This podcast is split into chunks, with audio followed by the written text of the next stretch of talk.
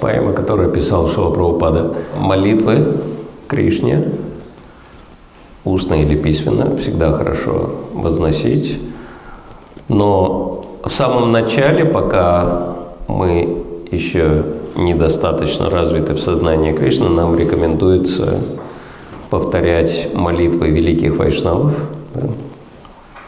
А потом, когда мы уже достигнем определенного уровня духовного развития, и наше настроение будет соответствовать этому настроению, мы можем, конечно, и своими словами выражать свои чувства в отношении Господа.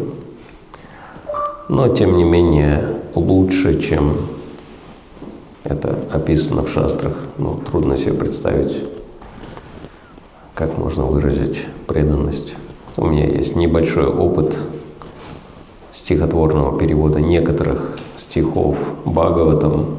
И для того, чтобы ну, перевести их э, ну, не просто как попало, а чтобы сохранить размер стихов, для того, чтобы они были максимально приближены к оригиналу, приходится ну, очень сильно, э, ну, то есть искать все возможные синонимы каждого слова для того, чтобы оно идеальным образом помещалось в размер стиха.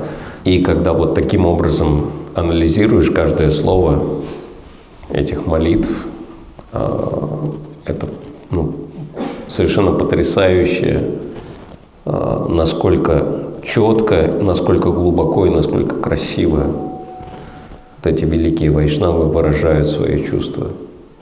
И понимаешь, что ну, никогда в жизни никто в этом мире не сможет красивее прославить Господа или красивее обратиться к Нему.